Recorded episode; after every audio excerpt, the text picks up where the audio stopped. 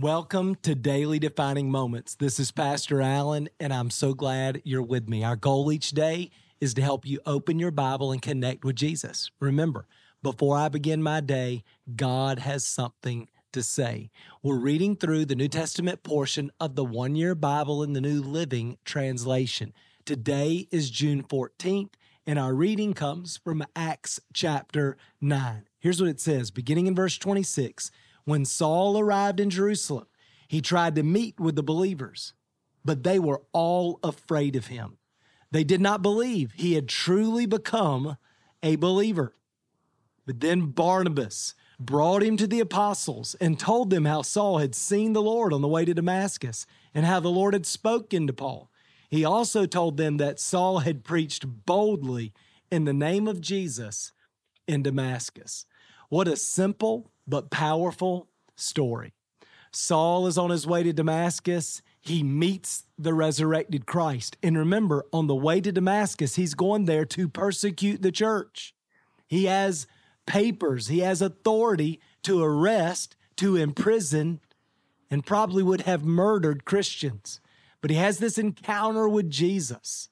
And now that he's back in Jerusalem, because he's become a follower of Christ, he wants to go to church. He wants to meet with the other believers. But understandably, they're terrified of Saul. So, in this moment of vulnerability, when no one knows whether or not they can trust this man, when Saul's future seems to be hanging in the balance, Barnabas changes Saul's life. What did he do? He simply encouraged him. Barnabas said to Saul and to the apostles, I believe in this man. When no one else did, when everybody else was uncertain, Barnabas stood up and said, I believe in Saul. And it changed everything. Man, what a great story, right? You know, when we think about changing the world, and we use that language sometimes, I think we think of a of a big platform. We think about a famous person. We think about a rich person. We think about a, a powerful person. And we wonder, what difference can I make? Well, Barnabas is a world changer.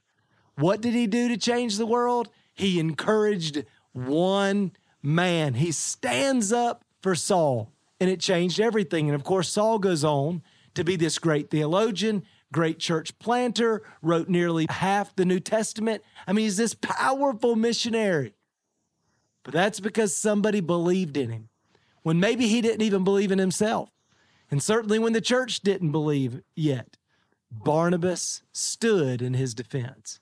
You know, when I look back on my life, and I suspect this is true for you. In fact, I would encourage you today maybe take a minute and make a list of the 20 most influential people in your life.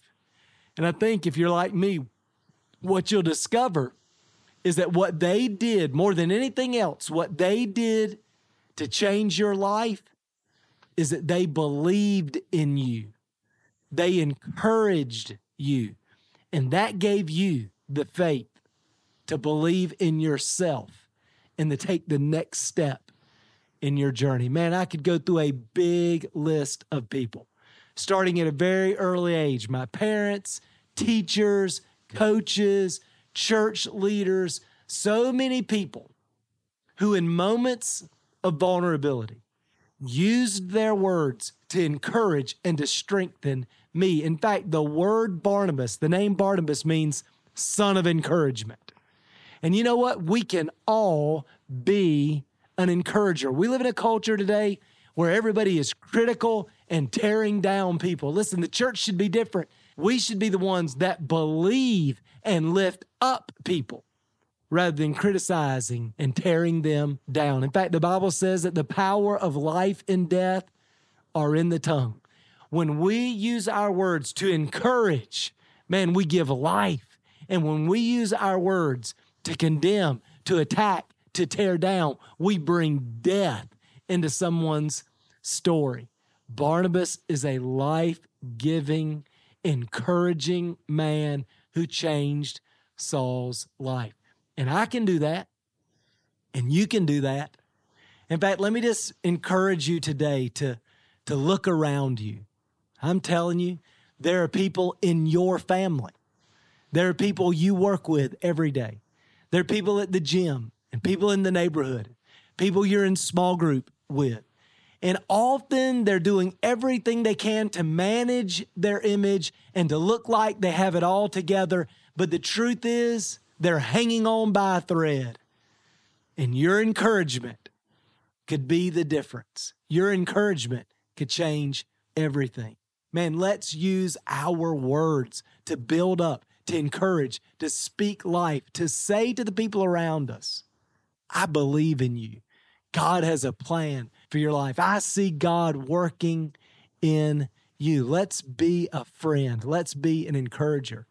So let me pray that God would give us eyes to see and the courage to take that step, to be bold in our encouragement to the people around us. Let me pray for us. Father, thank you so much for being so encouraging to us. God, you're constantly encouraging and loving on us, reminding us that we are your children, heirs to your kingdom. And God, in the very same way, just like Barnabas does in our story today, we want to encourage others. So, God, give us eyes to see. Help us to see those opportunities. Help us to see those moments of vulnerability when we can step in and we can say to the people around us, I believe in you and I am with you and I will help you. Our words of encouragement can change everything. So, God, help us to see those opportunities and give us the boldness, the courage to take those steps, to be generous with our words. And God, we pray that you would use them to transform people's lives. In Jesus' name we pray. Amen. Man, what an encouraging story, right? Well, man, I'm so glad that you're with me today. Remember, before I begin my day, God has something, a word of encouragement. God has something to say. We'll see you again tomorrow.